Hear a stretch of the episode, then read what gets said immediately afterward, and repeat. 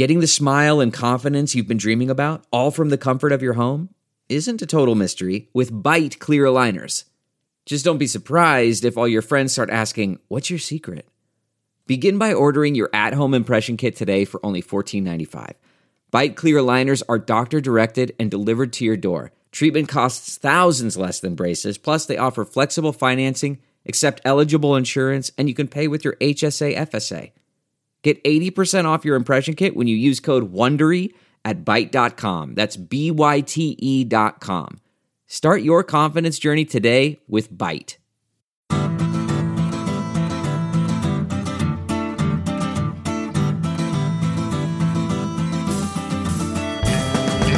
Welcome to the Sinica Podcast, a weekly discussion of current affairs in China, produced in partnership with SupChina.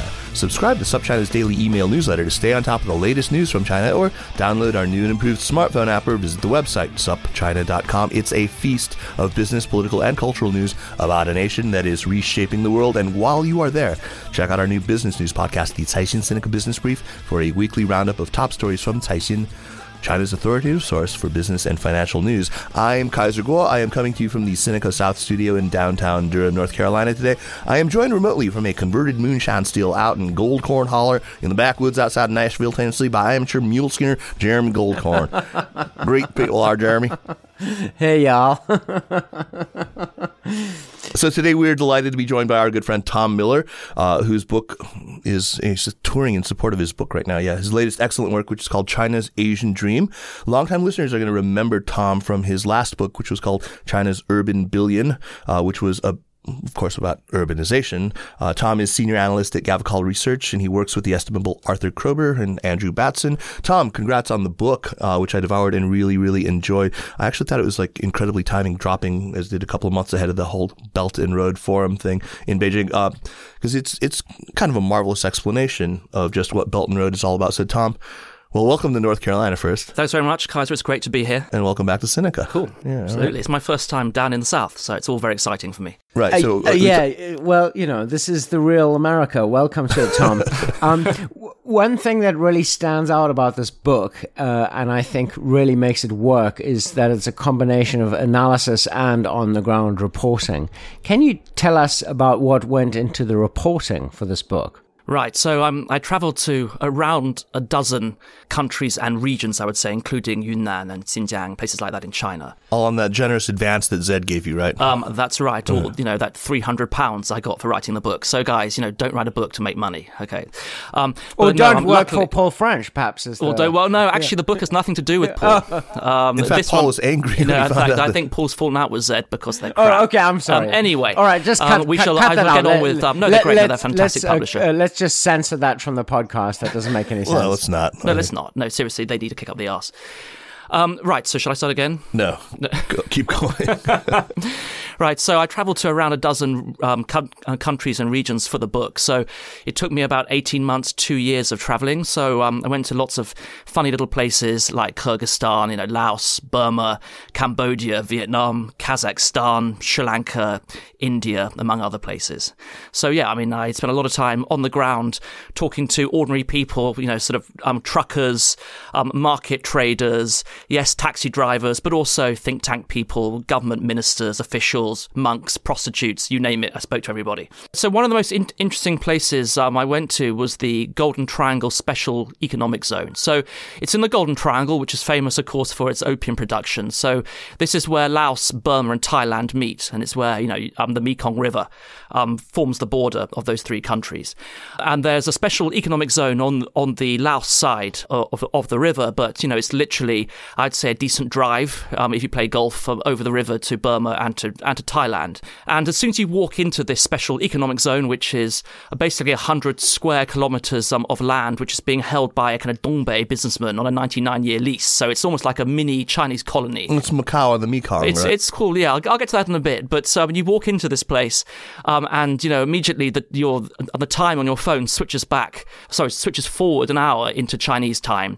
So, you know, suddenly your phone is on China Mobile. Everyone is speaking Chinese. You know, you use um, renminbi as the only currency there. Um, and at the center of this place, there's this big kind of golden dome um, and a, a glitzy casino um, inside. So it's known as um, Macau on the Mekong. But it's more than just a kind King, of gambling den. King King's Romans is called, Yeah, yeah. King's Romans. So, but it's more than just a gambling den. So the guy behind this um, is trying to create a sort of a mini Chinese colony four hours from the Chinese border. So um, he's built a sort of Chinatown with noodle bars and noodle shops. There's um, a there's a monastery um, which is staffed with monks from Wu Taishan who he's flown in. And then around the corner, there's the street um, of a hundred flowers, which is um, staffed with imported prostitutes from China. Very friendly they are too, but you know, it's it's just a little piece of China in Laos, um, which is it's one of the more interesting places I went to. Also, when I was leaving, I saw a bunch of excavators flattening land, and I asked why, and I was I was informed that they're building an international airport to fly in punters from Shanghai and from Kunming. Um, and they have a sort of stable of, of kind of Hummers, stretched Hummers, and and other sort of ludicrous cars. I think there was a Bentley or something. I can't remember. But anyway, it's a, it's, it's a place for, for wealthy Chinese people to go and spend their money. How does this connect to the broad theme of the book, China's Asian Dream? Right. Well, um, the Asian Dream is, is really a play off the idea of the China Dream or the Chinese Dream, Zhongguo Meng. Um, and it's sort of my interpretation of the way that China's foreign policy um, is going. And so, very, very briefly, I, th- I think that you know the way China or the Chinese state, Xi Jinping certainly views Chinese history is that you know uh, not very long ago, 200, 250 years ago, China was still the great civilization state in Asia. Um, you know, by far the biggest economy, um, the country that other countries in the region um, looked up to. And I think there's a sense in which they want to restore that primacy. So, you know, Xi Jinping defined the Chinese dream as the great rejuvenation of the Chinese people. And I think the important word there is fuxing or rejuvenate, restore. And, you know, um, under Xi Jinping, China has been pursuing a much more proactive for- foreign policy, you know, and China is trying to become a genuine sort of global player, if you like. But I think this is really focused in the first place um, on, um, on Asia.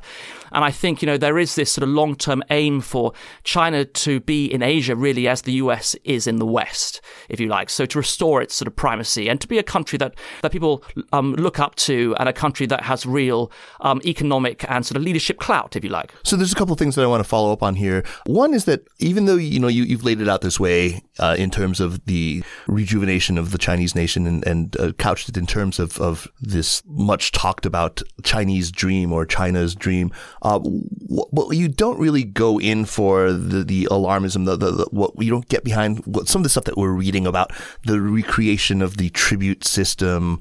Uh, in, instead, you, you kind of lay it out more like this is what great powers do, and that's that was distinctly my sense. And and when you when you talked about it in terms of American hegemonism in the Western Hemisphere, I think that's uh, maybe a closer analogy. Yeah. Um, I think I think that's right. I mean, I do think there are people in China who do look back to the past, yeah, sure, um, and would like China to have the kind of respect it used to have. You've got to think that sort of back in back in the good old days when China was the you know was the celestial empire, you know, it was ringed by tributary states like Korea, Japan, and Vietnam, and they paid respect um, to the emperor. And I think there's an element of that in things like the Belt and Road Forum, you know, where Xi Jinping can look like the big man on the global stage, and at Davos as well. So there's an element of that. But of course, you know, rather than talking about history repeating itself or kind of essentialist notions of, you know, sort of China being the middle country and everyone else looking up to it. I think this is m- more a case of, you know, this is what happens when, when a country becomes economically strong and wants to become a great, great power. And it's only natural that China at this stage, I think in its, in its development, wants to carve out a sphere of influence in Asia. And we can understand that without resort to some, you know, invoking some psychocultural urge deeply embedded in the Chinese um, psyche. Yes, although I do think it is interesting to look at the history. Um, but I don't think, you know, that's a small part of it, I think. Yeah, absolutely. So, Tom, um, under the, the, rather expansive definition, just about everything you write about could fall under Belt and Road. Um, and, you know, when we're recording this uh, podcast, it's uh, just been uh, about a, a couple of fortnight weeks since Right. the Belt and Road Forum in Beijing, or Bath. Um, um, so, how do you define the Belt and Road uh, for yourself, and you know, for the purposes of the book?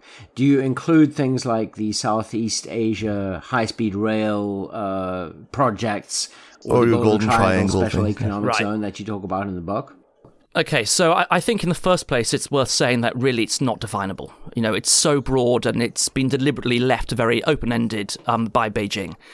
Um, but what I think we can say um, is that you know it, it does consist of two broad things, and that's where we get the name Belt and Road from. So in the first place, you have the so-called Silk Road economic belt, which is about building connectivity in terms of transport um, links, industrial corridors, fiber optic links, you know, power grids, gas um, pipelines, gas pipelines, roads, railways, even sort of agricultural investments, you name it, across the Eurasian continent. Okay, um, then you have the road, which is helpfully at sea. Um, but In Chinese, it kind of makes more sense in Chinese, right? But um, so that's called the 21st Century Maritime Silk Road, which is really about boosting trade links and building new trade routes through the South China, China Sea, south into the South Pacific, but particularly west into the Indian Ocean, along the east coast um, of Africa, and into the Mediterranean. Okay, so that's broadly what it means, and sort of sort of within that, there are a few specific projects and sort of transport routes. To give you two obvious examples, one that's been in the news a lot recently is the China-Pakistan Economic Corridor, which winds its way from um, Kashgar in Xinjiang down through the Khunjerab Pass uh, on the Pakistani border, and then down to Gwadar, which is a port um, on the Arabian Sea. Another one is the new Eurasian land bridge, which goes across Xinjiang and through Central Asia, through Kazakhstan, Russia, and into Eastern Europe. And so, you know, we've we've heard tales of uh, of freight trains rumbling their way from Yiwu on the east coast all the way to London. But I think you know, it's important not to see this as a sort of list of projects that can be ticked off. And actually, there is no clear plan because it's constantly evolving, right? So the way this will look depends on the vagaries of corporate deal making um, between um, SOEs in China, also the government in China, and companies and governments abroad. You know, and that will change. Plans will be made. Some will work and some won't. And there's no official map. There isn't even really an official list of countries because they've op- they've left it very very open ended. You know, there are some numbers that the Ministry of Commerce and NDRC have put out there, but they don't explain exactly what the Belt and Road mean. And I think you know almost anything in these countries can be included probably within the Belt and the Road. So frankly, Jeremy, it's it's very unclear, and I think Right. deliberately so. Uh, You call the Belt and Road arguably the most ambitious development plan ever conceived. So, how should our listeners and, and your readers think about its scale? You said there are numbers. Uh, to, to get a sense of the ambition behind it, is it comparable, as some people have suggested, to the Marshall Plan? Well, um, I think it's difficult to make those comparisons. You know, the Marshall Plan was at a certain time in history, and I don't think it's that helpful actually to be comparing it to that. You know, we haven't had a big war um, Right. in Asia, and you know, Beijing has explicitly said it's not a Marshall Plan. Right. Um, so I, you know, I, I think let's look at it. Let's look at what it is. Um, and in the first place, yes, it does look very ambitious because it's kind of all encompassing. And I think rather than getting kind of het up on the name Belt and Road, you know, what it really means is Chinese lending and Chinese development and Chinese engineering firms doing stuff in the developing world. That's really what it means. So, you know, not very clear at all, but, you know, China is doing a lot and there's a lot of And that should have skepticism- been its name. Doing stuff in the developing yeah, world. doing stuff in, in the developing world. You know, there's a lot of skepticism um, out there. Frankly, a bunch of very irritating old white white men who don't really buy any of this, and haven't really been anywhere as far as I can see. And I, I find them annoying because stuff really is happening. You know, China is building a lot. Um, let me throw some numbers um, at you, and you know, all numbers coming out of China should be Taken with a grain of salt, right? Absolutely, you've got to be cautious. Okay, but you know, in 2015 to 2016, in that two-year period, MOFCOM, the Ministry of Commerce, says that um, China Chinese firms invested roughly $30 billion in Belt and Road countries. Now, it's quite a lot of money, but if you consider that that's only 10% of China's overall overseas um, direct investment or outward direct investment during that period, it gives you an idea that it's big, but you know it's it's not so big, and so that, that number to me doesn't sound politically inflated. But more importantly, Chinese engineering firms earned revenues of nearly 150 billion dollars in that two-year period. And I think that's what it's more about. It's not so much about Chinese firms taking equity stakes abroad, although they although they are doing a bit of that. It's much more a question of China lending lots of money, mainly through it through its policy banks, and then Chinese companies, particularly state-owned companies, coming in and building infrastructure. We'll, we'll talk about the role of those policy banks, the Exim Bank and, and the China Development Bank in a little bit. But uh, let's let's talk about the uh, motivations behind the Belt and Road. Yeah, I, I mean, Tom, in your book, you talk about three main motivations for the Belt and Road Initiative uh, security, where China can weave a network of interdependence and make new friends, as well as hedge against the US alliance structure in Asia. Uh, secondly, economy, where Belt and Road will provide a new source of growth for uh, Chinese domestic industries and a place to uh, absorb overcapacity. And then thirdly, financial, where Belt and Road will bolster the renminbi as a currency for trade settlement. Can we look at each of these and see how compelling the case is? Yeah, sure. Um, I'll start with the economic one because I think, you know, first and foremost, this should be seen as an economic policy. So you've reordered these, and it has been two years since you finished your reporting for the book. Uh, yeah. I mean, I, I mean, I was doing sort of I was updating things, but it's been two years since I was actually on the ground um, in these countries. Although I'm in China a lot, I was there two weeks ago. But um, we'll start with economics. Um, so, in the first place, you know, we all know that China's economy is slowing. Yeah, sure. In the last 18 months or so, cyclically, it's bounced back. You know, it's sunny days in Beijing at the moment, but in terms of you know, there is climate change occurring in the Chinese economy. So structurally, um, it is slowing and they're very keen not only to find new sources um, of demand outside China, but also to create and nurture new sources um, of demand. And in a sense, that's what the Belt and the Road is about. It's about taking, you know, China's own domestic development plans, such as you know the Go West policy and the Go Out policy, you know, and sort of taking them a little step further, if you like. Um, and so, you know, this is important for, you know, engineering firms and capital goods um, exporters. No, it was Vladimir Lenin said that the, the, highest stage of capitalism is Belt and Roadism, yes? Uh, yeah, something yes, like that. Thanks for that, yeah. Um, and, um, yeah, but I, I think, you know, this is, this is important, but it can be um, exaggerated right. Um, a little bit because, you know, I, I don't think the Belt and the Road can save Chinese companies engaged in what we call the old economy, which, you know, they're doing okay at the moment moment, but you know, structurally speaking, I think they are going to struggle. And it, it, I mean, to give you an idea of the numbers involved, um, you know, I reckon by having looked at the kind of available financing, and this is a very rough guesstimate, and actually, I just I say I, but really this was my colleague Arthur Kroeber who, who came up with this number. You know, he reckons that China can probably finance something in the region of maybe up to 100 billion dollars a year along the Belt and the Road. But in 2015, China was investing more than 150 billion dollars a year at home per month. Wow! Right, so that gives you an idea of just how much investment there is in China. So you know, I think anything that th- anything that ha- happens abroad can be helpful, but it's not going to kind of solve the problem of overcapacity right, in China. Right, right. So anyway, that's that's one thing. But I think um, another important economic aspect of this is developing underdeveloped or poorer parts of the Chinese mainland as well. So places like Yunnan and Xinjiang, you know, Guangxi, Heilongjiang, Inner Mongolia, sort of places which are landlocked often on China's borders. You know, if you take Yunnan, it's you know it's the equivalent of Romania within the EU. It's the second poorest province um, in China, and you know what they're trying trying to do is to build new trade routes so that people in Yunnan can trade with their neighbors and they can develop um, um, economically. Right. So there's an aspect of that too. Another thing, Greater Mekong region. That's right, right. Yes, I mean um, another thing is that China's trying to export standards abroad too. So um, technology, so things like you know high speed rail standards, telecoms networks. So for example, you know Huawei and ZTE are, are very active across Asia. You know they're going to be rolling out um, 5G um, networks. So you know they will want other countries to adopt Chinese standards if they can. Pipelines and other things too. So that's that's certainly a part of it. Um, but I think there's also a way in which the economic aims kind of um, seep into the security aims too, and particularly in Xinjiang um, where you know uh, China is rightly or wrongly, um, sorry, I say Beijing is very worried about sort of militant Islam, right? Before we get to security, there's uh, there is one more thing in sort of the economics of this that I, I want to ask you about.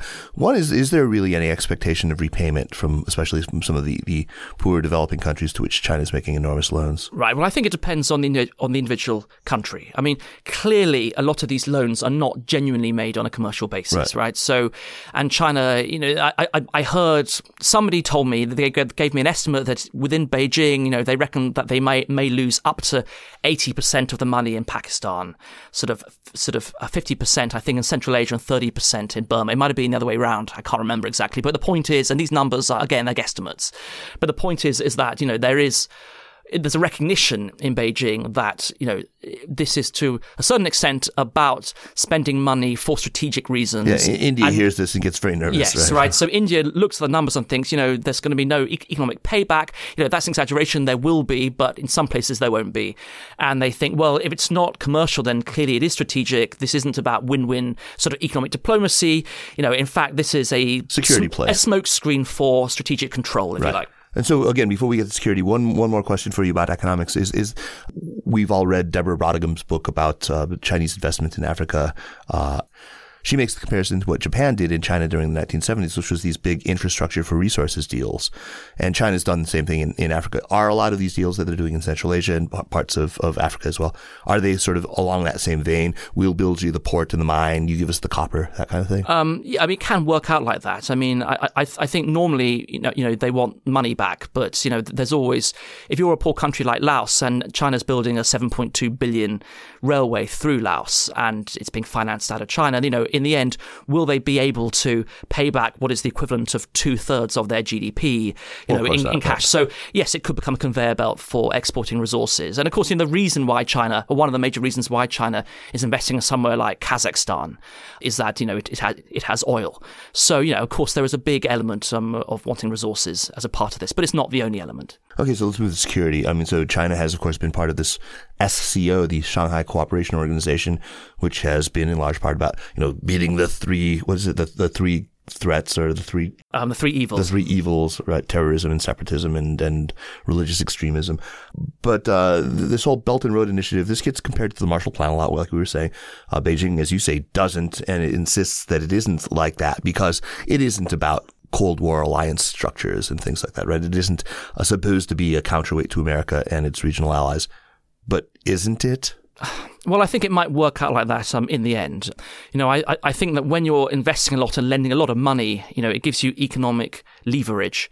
And I think that will translate to a lesser or greater extent in different countries into geopolitical leverage. And you mentioned Central Asia, and I think that's an interesting place for this. So, you know, um, if you look back 25 years now or so, you know, with the dissolution of the Soviet Union, you know, Central Asia had been a part of Russia's backyard. And then, you know, for 10 years it was kind of left on its own. But then, sort of starting in, in the early 2000s, you know, China realized there was a lot of resources there, you know, whether it was oil or gas or uranium, lots and lots of stuff there that, that it wanted. And China moved in very, very quickly and is now very much economic top dog in the region. Now, it tries very hard not to step on Russia's toes because Russia is still the major military and political power um, in the region, you know, and China is always willing to work with the Russians if, if, if they can thwart kind of Western power, if you like like you know Putin and Xi Jinping pretend to be friends. Um, but I think you know truly they're kind of frenemies, and there's there's not much trust between Russia and China. And you know if Russia ever thought that Chinese influence was was sort of uh, turning not only from sort of an economic influence into something more political, I, I think you know that relationship could become a lot more fraught. But I think in time it's almost inevitable. You know, this is this is what happens when you're a great power. And you know, one thing that China's going to realize is that is that if you have assets abroad, you know, if things go wrong, you may have to protect those assets. You know, this is one of the reasons why the US is is active across the world. And if you're going to be a great a great great power, it brings with it great responsibility and sort of unforeseen consequences. Sp- speaking of which, Spider-Man. Um, Spider-Man. Um, you know what? I, I had no. I, I I really did that. I, I didn't know. Wow. Okay. um, I, you know, I, I've been editing the SupChina.com uh, daily newsletter uh, for a few, well, half a year now. And so I, every day I have to scan in detail the news about China. And one of the things that I've tried to do is to look at things that somehow don't get a great deal of coverage in the, you know, the MSM, the mainstream media, the, the, the kind of Anglophone media. And I, one regularly recurring type of news is unrest along the Belt and Road, basically. Just in the last week, there's been a kidnapping of two Chinese teachers in uh, uh, Pakistan. You have riots in India against Chinese mobile phone companies, in Bangladesh against, you know, a Chinese industrial zone, in Myanmar against a dam, in Pakistan and Baluchistan, there's a kind of Baluchistan independence movement that is uh, decided that the China-Pakistan economic corridor is not in their interests and are, you know, organizing demonstrations. Right. And Gwadar uh, port is actually in Baluchistan, just in case anyone's wondering. Yeah. Um, so, uh, how how do you think China is going to deal with the fact that you know, the, Belt and Road projects, or even just the fact, you know, if you don't call it Belt and Road, just the fact that China is becoming a, a globalized economy with interests all over the world, it, it's going to be drawn into local conflicts. It's going to be perceived as a an economic, if not military, hegemon. How how do you think China will respond to this? I mean, clearly, this is one of the big problems that China um, has to face. And as you say, you know, there have been, there's already been been a lot of um, push pushback in countries, particularly where you have the political winds kind of shift. You know, one of the problems China's had is that um, Chinese SOEs and you know the Chinese government they're very happy wining and dining people who are very like them. So you know, sort of sort of various leaders in Central Asia, um, Rajapaksa, the former um, leader in Sri Lanka. And then w- when you have countries where um, there are elections, or you know, in Burma you had the military um, junta that dissolved itself, and suddenly people had a voice, then you do get this pushback, and it's something that China's going to have to learn to deal with. And in a sense, it's not only a Chinese problem. You know, this is something that other countries have also had to learn about, and I think you know, it's worth emphasizing that. You know, this, this is not unique to China. Its companies um, are often, you know, they don't have that much experience yet. Some are more experienced um, than others. Um, so, for example, if you look at Indonesia, China's building a high speed rail line between Jakarta and Bandung. And they've actually brought in Sino Hydro to help out on that, even though it's not a dam, you know, just simply because they have experience of working in the country and they know how to speak to people there. Yeah. And that's something that Chinese companies have to get better at. If you look at Burma, you know, you mentioned the Myitsone Dam, which was this three point something billion dollar dam that was postponed sort of six years ago now, and it's it remains postponed because of protests against it. But hundreds of millions of yen were spent, and uh, yeah, they, they were. But then at China Power International, the company that did it, you know, I was speaking to someone, an ex-British diplomat who's now who's who's based there, and she was saying that actually, you know, they're, they're, doing a much better job now, and their sort of CSR policy, whatever you want to call it, is quite sophisticated now. Mm. So, you know, companies, enterprises will learn, and they will have to learn, but of course, there will be big problems along the way. And, you know, I think Beijing is well aware of that. But, you know, I don't think we can downplay those problems. I think Pakistan is going to be the most difficult place of all. You know, in the Pakistani government um, is employing, you know, you hear different numbers 12, 14, 15,000 troops or sort of security officers to try to protect Chinese workers in the region. But, you know, it's a very unstable environment. And, you know, China's been, been working in Pakistan for years. And, you know, even 10, 15 years ago, you had rebels firing rockets at the hotel um, in Gwadar where, you know, where there are various engineers staying. So, you know, this is going to be a problem. If you, if you look at the Balochs, you know, they're very like the Uyghurs, to be honest. You know, they want sort of independence in their land and they have a big problem with the, with the government um, in Islamabad. Um, and so, you know, if they attack the big Chinese project in Pakistan, in a way, it's their way, it's a way of attacking the state. So, you know, China will be drawn into kind of conflicts beyond its control. So, yeah, it's very, very complex indeed. Well, I mean, China has stepped up its contributions to UN peacekeeping efforts. It's it's less afraid of late to actually, you know, exercise uh, military force in, in, in, the rest of the world. It'll be interesting to see what, what happens there.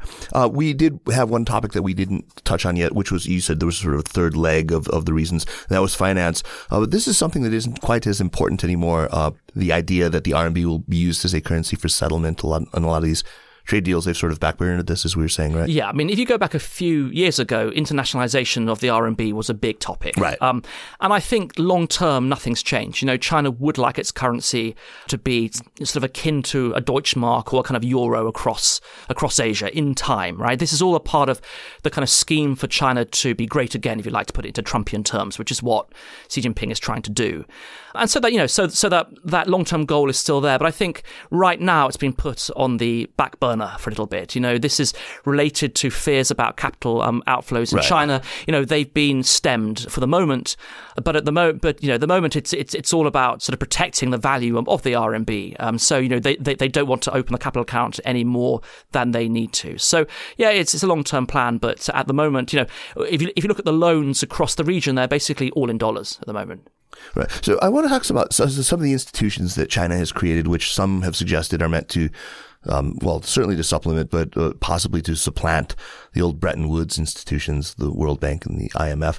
Uh, let's start with the AIIB, which of course is, uh, you, you described this as kind of a, a third way between membership in, in broad multinational organizations where China lacks Yeah. you know kind of sufficient I mean, power I think and, and bilateral relations. Yeah, I, I think I might say first, when it comes to supplanting Bretton Woods, I think I might have been the first person to write that. And, and I think, you know, I, I might have exaggerated a little bit for effect. So, you know, I mean, the way I see the Asian Infrastructure Investment Bank is, is sort of China's attempt to complement or supplement the existing global architecture rather than to rewrite it, if you like. Because I don't think China's in a position to do that yet. No, no, certainly not. But it's, it's, you know, it's very helpful for China to work with other countries, you know, in a sort of multilateral organization because, you know, one of the big problems with the Belt and the Road and sort of China's infrastructure diplomacy in general is that it's simply not trusted. So China talks about win-win, sort of mutual benefits, but other countries, a lot of countries see it more as a double win to China, right? And so, you know, that's what happens if China's working on a bilateral basis. But if it can work on a multilateral basis, you know, sort of with other countries, in other words, then it suddenly it looks a lot less scary. Let's talk about how, how this happened with the AIIB. Uh, there was this initial pushback against it, uh, led by the Obama administration, which everyone basically is in unanimous agreement is is was was a, a, a bad mistake. But the effect of, of actually bringing in many of these developed Western countries like Britain and Germany as founding members of the AIIB has meant better governance, has meant China is merely sort of primus inter pares, uh, as one of the founding members, maybe the one that's putting up a large proportion of the initial funding, but they're not making all the, all the loan decisions. No, and I mean, so I think the the um, I think the bank or the Chinese bank, as it was originally called by by people at the Asian Development Bank, who are very scared about this. Right. You know, it's it's it's a very it's going to be very very responsible. It's going to do everything right. You know, the bank is full of ex um, world world bankers and people in the ADB, British diplomats, etc. etc. etc.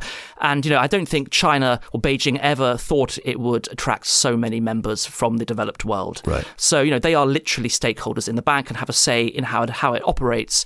And actually, the bank has disassociated itself from the Belt and the Road. You know, it was originally conceived as a financing vehicle for Chinese infrastructure diplomacy. But it's what Um, it's you two know, billion dollars yeah, a year, right? It's So I mean, but but so so these days it's kind of separate, and also, you know, it's symbolically important because it, it, it shows that China now is willing to go out there and try to sort of mold the global architecture that it wants to be a leader okay? But in terms of the belt and the road it's it's kind of it's you know it's kind of irrelevant you know so so Jin Liqun the the the man in charge of the bank you know says that it won't lend more than 2 billion dollars a year Right. for the first 5 years now you know if we're talking about in the region of up to China financing investments of 100 billion you know that is peanuts so most of the financing for these projects will come from China's policy banks so that's China Development Bank um, and China Exim Bank Can you tell us about those, Tom? Actually, yeah, we did say that we were going to get to that. So yeah, t- t- talk about the role of the Exim Bank. Right. So, um, you know, I, I- think to give a little bit of kind of context for this. Um, you know, uh, uh, China wants to be a leader in the region. Um, and you know, what does China have? Well, it has enormous economic heft, and that economic heft really comes through its banks. You know, China has a population of 1.4 billion people, you know, and they save a lot of money. Also, of course, it has a large current account surplus too, so it has its forex reserves. So there's lots of money there. Okay, but so how do you get that money? Out of the economy into these other countries? Well, you know, you can do it through the commercial banks. But of course, you know, they are meant to be vaguely commercial. Now, we all know that China's banking system, you know, has problems. But still, you know, those banks do want to make a kind of economic return. But China has policy banks which are there to do the bidding of the government, if you like. Now, of course, they don't want to, they don't want to lose pots of money too, although they have done in places like Venezuela. Um, but, you know, they are, they are policy banks. So they are there to deliver government policy. And, you know, this, this is government policy. And I've spoken about the economic rationale for, for doing this, but there is a big strategic rationale too. And so, you know, th- that's those those strategic investments will largely be funded through China's policy banks. How how, how well capitalized are these banks? How, what are we talking about here? Well, um, it, it's the, the uh, their finances are kind of murky, um, but you know, um, they lend every year far more than the World Bank and the ADB um, um, put together. So that gives you an idea of how large they are. Right, Talk- we're, that's we're talking hundreds getting of hundreds of billions of dollars. Astonishing. uh, and you say they lend already. Uh, uh, who who are the recipients of these loans? Right. So, so the recipients um, are governments and companies abroad. Um, I, I think a good example to look at here is Sri Lanka, um, which you know until till January 2015 was uh, under the leadership of a very unpleasant man, you know, really a kind of murderous dictator in many respects, a guy called Mahinda um, Rajapaksa. But Chinese companies, Chinese state-owned enterprises, worked very closely with his government.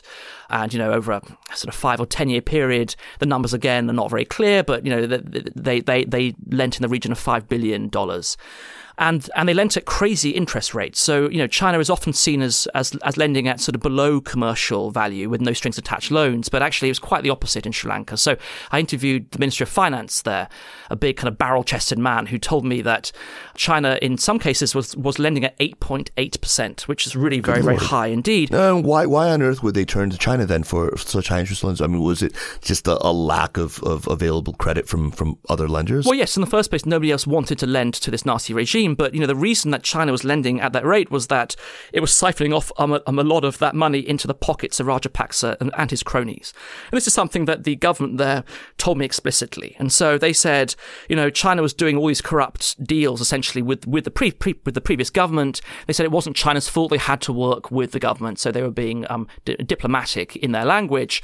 But they said that now we have a new government in place, we have to re- renegotiate and restructure all of those loans. They have to take a haircut cut on their debt, blah, blah, blah. And to some extent, that has happened. But they also said that we don't have to only accept Chinese money. We can look to the Americans, the Europeans, the Japanese, the World Bank, the ADB, all these, all these other places, India. In the event, though, not much money came in from these other countries, right. and Sri Lanka had to go to, to the IMF to get bailed out. And then a year on, you know, various sort of postponed projects, um, Chinese projects in Sri Lanka are back on course. You know, Sri Lanka's begun begun swapping debt for equity in, say, for example, Hambantota port in the south um, of the island, and and actually, you know, China's position there is as strong as ever. And during the election in, in 2015, China's grip on the country became an election issue. It wasn't so much an issue among the ordinary people, but if you looked, looked at the manifesto of the incoming government, you know, they spoke about being colonized um, by the white man, and they very much implied there was a new colonizer. They didn't actually say the yellow man, but, you know, they, that's what they were implying, that there was a, that there was a new colonizer um, on, the, um, on the horizon. Of course, Sri Lankans uh, who were who are opposed to the old regime and are worried about China aren't the only people in the region worried about China building, for example, a very very large port in Sri Lanka. It's probably the biggest, brightest, and closest pearl in the so-called string of pearls that India worries so much about. Talk a little bit about Indian concerns uh, over what China is doing, especially in the Indian Ocean. Right. So, uh, yeah, I think India has two concerns. Um, in the first place, and I think this is the biggest concern, is the idea that China is building a string of pearls around the neck of Mother India, if you like. So, you know, China has ports in Colombo and Hambantota in Sri Lanka. There's Gwadar port um, in the Arabian Sea in Pakistan. You know, it has an interest um, in Karachi port as well. There's a port at Kyaukphyu on Maday Island in the Bay of Bengal, which is on the Burmese coast. You know, there are other interests in places like um, Bangladesh as well. And, you know, China's always looking for new ports. Now, I think, you know, most of these ports are actually you know, commercial. So, for example, the Colombo South Container Terminal, which I visited, it's owned by China Merchants, which is a Hong Kong listed company. Yeah, it's you know, sure, its mother company is uh, is a Beijing SOE, but you know, this is a commercial port. In fact, it's probably the best port, certainly from sort of in, in South India. You know, it's possibly the best port actually um, in South Asia. Ocean, yeah. You know, uh, uh, certainly in the Indian Ocean, it has the biggest gantry cranes in the world, along with um, Shanghai, to give you an idea. And you know, it can very, very large large vessels can dock there. At the same time, though, a couple of years ago, a Chinese nuclear powered sub, a PLA um, naval vessel, did dock there for water and food.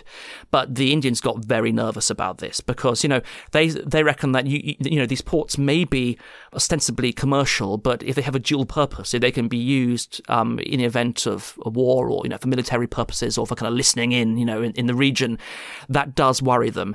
And, you know, they do believe that China has long term ambitions to push its uh, navy into the Indian Ocean. Clearly, that's true.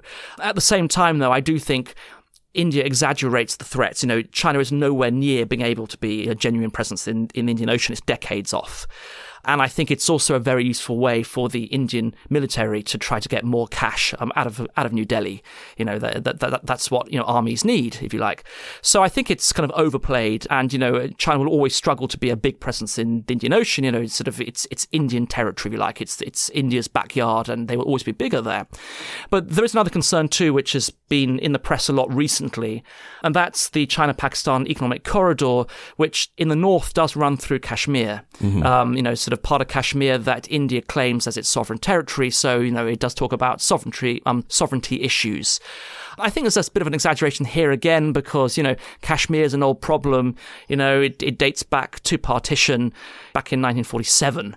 You know, this is an old problem and nothing's really changed. But anything that kind of sort of cements you know, and that on that region as sort of Pakistani territory, if you like, you know, is something that they're going to complain about.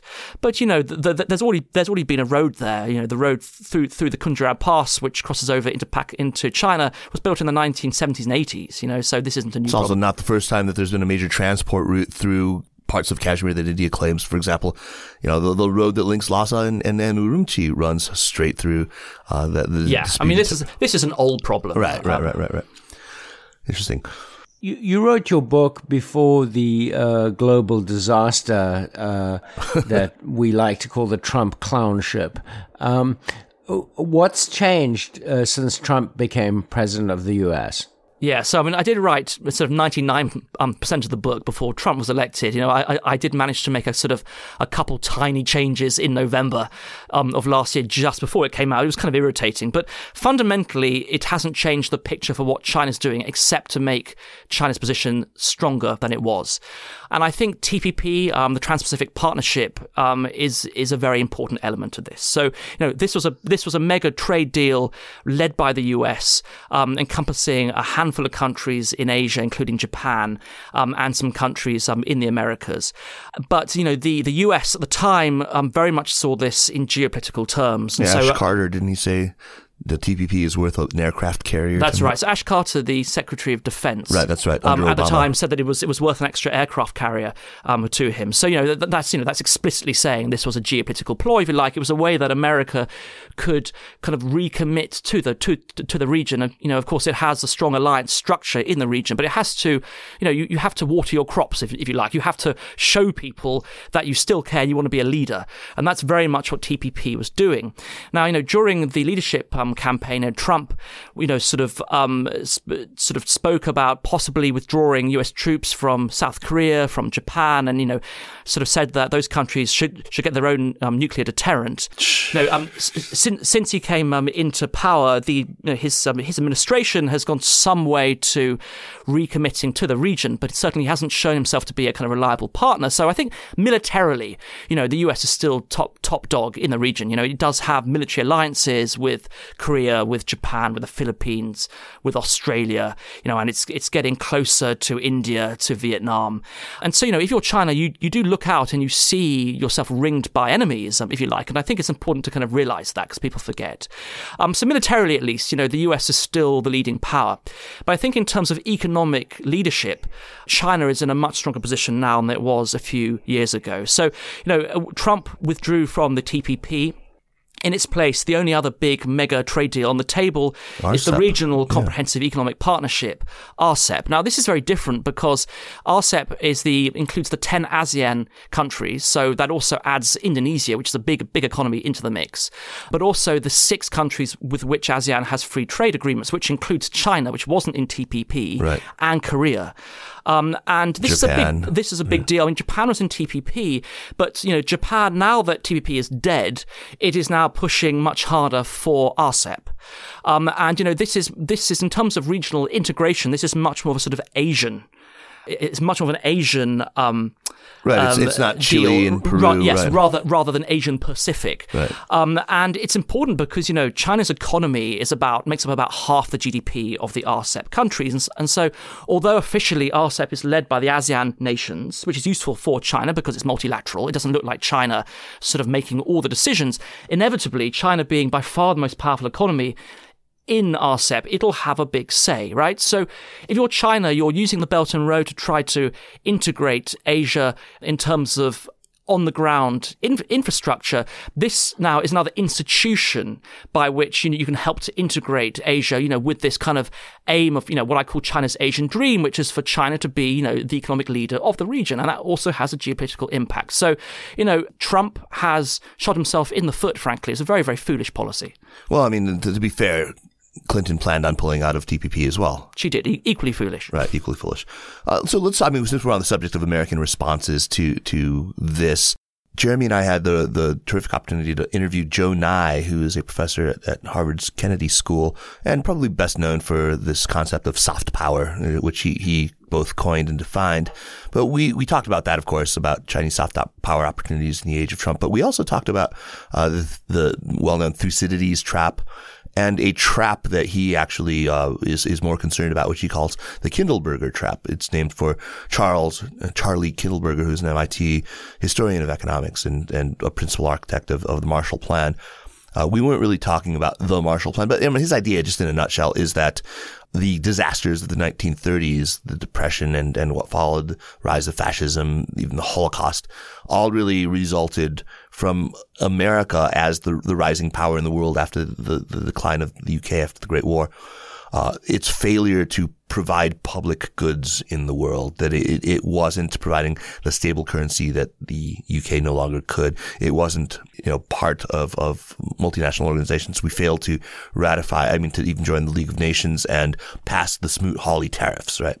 Uh, and you know, I mean, I, I, got to thinking. We didn't really discuss this in, in any depth, but I, I, got to thinking about this and uh, wondered whether we might see uh, the Belt and Road Initiative as China's provision of public goods. Mean, to what extent can we see these as public goods? Right. Well, I think in the first place, um, you know, China says everything it's doing is mutually um, beneficial and good for everyone else. But of course, you know, what China is doing is in the first place for China's own good. You know, it is mm. self-motivated. Totally natural. And of course right? it is, you know, every country, frankly, foreign policy ought to be self motivated. All right.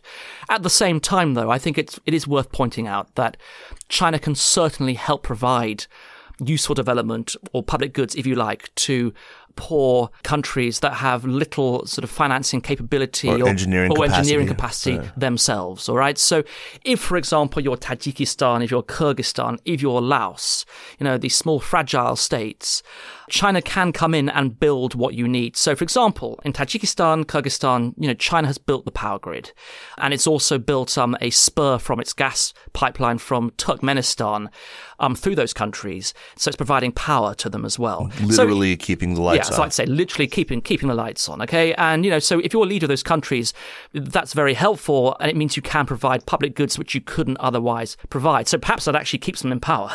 So it's you know, it's it's also it's useful politically, and that does give China political leverage um, in those countries as well. And it's true that you know, so that China can bring big benefits through its infrastructure. Equally, you know, if this is not carried out in a sensible manner, it can also bring much harm as well. So, like an obvious example is dams. You know, you can bring electricity as much needed, but you know, if you're damming people's land and you're not compensating them, then you know there will be a lot of pushback against that too. So, you know, I, I think that it's not wrong when Beijing, you know, sort of presents this as a as a development plan. Um, you know, it, it, it really is. But equally, you know, some people talk about one belt, one trap. So you know, if you're a country that takes on too much debt, you may struggle to pay it back. Right. Djibouti, for example. For example, yeah. Actually, there's also another meaning of one of one belt, um, one trap, and this is something that Jörg Wuttke, who's the the chairman of the European Chamber of Commerce in Beijing, likes to um, talk, talk about. He's one of the most experienced foreign businessmen um, in China, and you know he he speaks often to very um, senior executives in SOEs, and you know there are uh, there are plenty of uh, Chinese executives and also in the policy banks and commercial banks too, particularly, who are worried about the political pressure that's been put on them to lend and do business in countries where they're not going to make any money. So it's also a debt trap for them as well. But there are real things happening here, as you point out. It's not just fakery. But uh, how would you characterize the response of the American punditry to this? I mean, it, it, it strikes me as fairly cynical. Right. I, I, think the punditry across America, and actually even more so in Europe, because Europe is sort of officially um, on the belt and the road, if you like, has been very, very cynical indeed. And, you know, I, I think it's right to be skeptical. Um, um, and you know there is a lot of kind of puffery involved in this. You know, um, the, the, the Belt and Road Forum was a big PR push, if you like, and you know a lot of Beijing's plans are not very well defined. And, you know, there have been lots of instances in the past of Chinese investments going wrong. And so, you know, as I say, we should be skeptical. At the same time, though, there is real stuff happening. Whether it brings a commercial return or not will depend on the individual project, but it is a fact that, you know, last year 1,700 trains made the journey across um, Central Asia from China to Europe. Okay. Now, is this meaningful in terms of China's global trade? No, not yet. But is it meaningful to some of those countries? Yes, it is. You know, China is now exporting directly, for example, to Afghanistan, Iran through its trains. It is building a, a new railway through Laos. You know, Laos has almost no infrastructure at all to speak of um, at the moment. If you go to Cambodia, you know, one in three roads in that country have been built by Chinese money. You know, there's there's there's one lovely thing if you go to Phnom Penh, um, there's a bridge that crosses the Mekong River there, which was built 20 or 30 years ago by the Japanese, because, you know, uh, you know Japan was there before China. What China's doing is, is not entirely new. And actually, you know, I talk about a sort of infrastructure arms race in the region between Japan and China. Mm-hmm. But so if you look at that old bridge, sort of literally two or 300 yards parallel with it, there's a brand new, bigger, shinier Chinese built bridge, right? So, but the point is, is that, you know, China is really building useful infrastructure. It's not all a waste of money.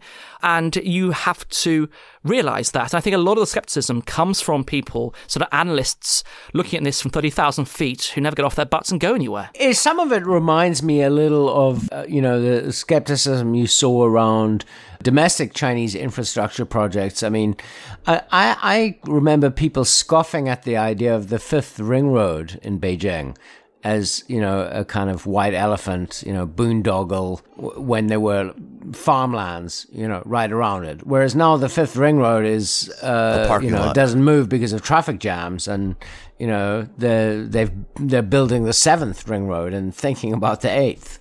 Yeah, no, um, I think what China's doing, and this is actually why people are so skeptical, is that really it's taking its own development model, which is debt fueled and sort of very high investment, and shifting it over, overseas. And so the people who are always bearish about that model of development in China will feel the same way about this overseas. And, you know, there was a big row back in, it would have been sort of six or seven years ago now about high, high speed rail in China. So people saw this as being a massive waste of money. You know, why was it building expensive high speed rail rather than building conventional rail? And those people who were critics then are still critics now, frankly. They, they, they, they think that the financial return on high speed rail um, hasn't been worth it. Whereas, you know, any sane person, I think, who takes high speed rail in China thinks that it's been magnificent. Right. But that's probably you know that reflects my own personal biases. Uh, but I think it's very similar for these for these projects abroad. You know, the way Beijing views economics is not the same way as Western bankers view it. It's not about getting financial returns. There are other returns it's looking for too: returns of development, um, returns of economic opportunity. But don't don't, don't you think one of the interesting uh, aspects to this uh, push abroad for the the Chinese development model, if you will, is that you know, in China, if you want to build a high speed rail, you can move all the peasant farmers from their land who are in the way of the high speed rail. You can marshal a huge labor force of people willing to work for a rather low salary. You can sort of make it happen by fiat. Whereas in Pakistan or Myanmar, you might not find the locals so receptive to having a dam or high speed rail uh, project built across their land. You might not find the workers as uh, willing to work their butts off, you know, seven days a week for a pittance. You're going to find a lot more obstacles to uh, creating uh, these uh, massive infrastructure projects. And, and and and to be honest, I mean, China has not had a great track record of diplomatic sensitivity or, or sort of a political finesse when it comes to things like this, right? No, I think that's um, all true. And, you know, I can point to an example at the moment. If you look at Indonesia and the high speed rail, rail there, it's been constantly delayed because you know it's very difficult to, to buy up land and get people off their land. And so yes, this is a problem. I mean, another thing that China has that other countries don't, except for India, which isn't really a part of this at the moment, is that, is that it has lots of people. And so, you know, uh, uh, um, it, you can build stuff in China and people will come eventually because of the population pressures. You know, that, that won't be the case in somewhere like Central Asia, which is a big open space. And so, you know, China does have to, I keep on saying China or Beijing, you know, it, it, often these decisions are made by enterprises. Right. But, you know, it is something it has to think about. So the, the model can't be exactly the same. But, you know, the I think the, the, the kind of the broad way they, they think about it is, is pretty ingrained um, in in the kind of psyche in Beijing. I'm reminded of this beautiful quote from your last book, I believe it was, where you talked about white elephants and how the Chinese metabolism is sort of fast enough to digest a few white elephants. Yeah. Um, absolutely, yes, and, and also the fact that it doesn't, you know, when China was growing fast, it didn't matter actually if it had a Right. few um, white um, white elephants. Yeah, but I mean, of course, you know, if you have a very large white elephant in a small country, then actually that, that can matter enormously. Right. I mean, unless you import Chinese enzymes to digest the thing. Yeah. One one thing, Jeremy, um, to go back to your previous question about you know sort of workers, you know, in in the kind of smaller. Um, states, China can import a lot of workers, you know, and it's doing that in places like Kyrgyzstan and Laos. The, the the countries where they have a stronger government, somewhere like Kazakhstan with more money, you know, they don't let in Chinese workers unless they're um, sort of managers and engineer, sort of sort of engineering foremen, if you like. But you know, no, there, there are enough Chinese workers who can be persuaded to go to go abroad and work for pittance, as they do across Africa as well. That's right. Tom, man, it was absolutely great to have you here in North Carolina. I trust you enjoyed the barbecue. Thanks. Great pleasure. Fantastic um, barbecue, and I'll be back. Yeah, uh, and uh, please do come back and join us for a recommendation for our listeners, won't you? Yeah, sure. So before we get to recommendations, I want to remind our listeners that the Sinica Podcast is powered by SupChina. Check out the app and subscribe to the newsletter at supchina.com. You can follow SupChina on Twitter at, at SupChina News and on Facebook at facebook.com slash supchina News. If you like the Sinica Podcast, by all means, go leave us a positive review on the Apple iTunes Store or on Google Play or wherever it is that you go to review apps. This really helps and it means a lot to us too. So on to recommendations. Jeremy, as long as you can quiet that child down, you can begin. Yeah, I'm sorry. I, I have a BBC moment here. I have two children who've invaded my home studio. Um, uh, so I'd like to recommend. It's called Ear to Asia. It's a podcast from Viola. Keep quiet. Uh, it's a podcast from uh, the Asia Institute at the University of Melbourne, uh, and they interview uh, people who know stuff about Asia. Um, uh, you know, academics mostly, uh, but really interesting. You know, from China. Sorry, I, I really these children. Um, um, you know, from folk music uh, like work songs in Sichuan uh, to Indonesia's education system, uh, a great range of expertise. It's called Ear to Asia. Yeah, it's a very good podcast. Yeah. Uh, um, so you you you uh, had one episode in particular you wanted to recommend, right? Uh, yeah, there's one with uh, Professor Anne McLaren uh, about her work into the folk ecology, as she calls it, of the lower Yangtze Delta, uh, um, you know, which includes uh, these very long song cycles uh, sung by uh, people, uh, you know, working mostly. Um, Yeah. And very interesting. Those are on the the actual recording too, so make sure to. Yeah. It includes a few songs. Great recommendation. It's a yeah, it's an excellent podcast. Tom, what do you have for us? I have an autobiography to recommend by Xiaolu Guo or Guo Xiaolu. Um, so she is a, a very, very interesting woman who was brought up in a dirt poor fishing village um, on the Zhejiang Fujian um, border. But but An island, some little well, it was it was it wasn't it wasn't actually it was it was just on the coast. Oh, But okay. uh, but um, and then she made her way to the Beijing Film Academy and then got a scholarship to the to the UK and lived in London.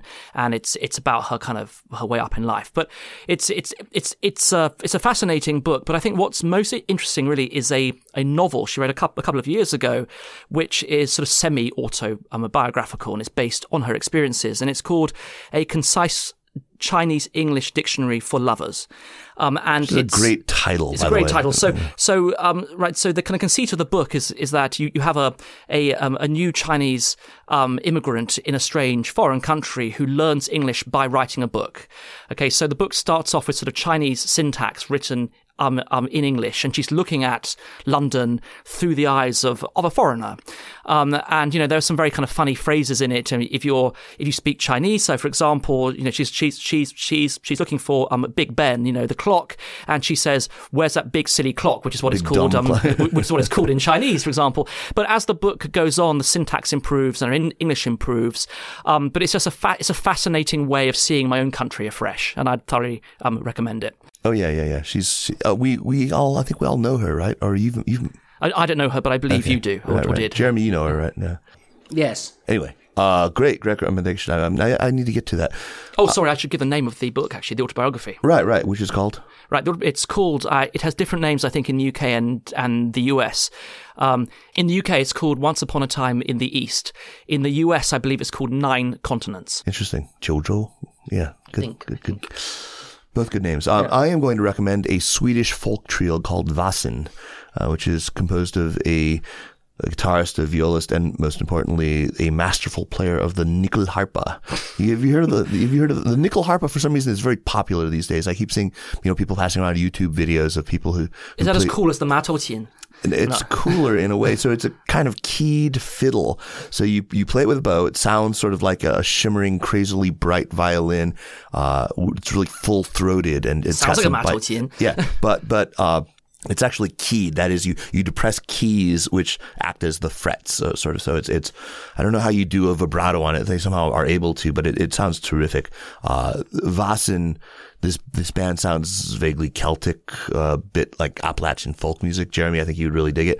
But they actually have a, a really different rhythmic sense. Um, it, it's quite progressive in that. I mean, it, it, I, I now listen to, I mean, I listen to a lot of Swedish metal bands and I sort of see now where their indigenous folk influences come from. It's, it's very cool.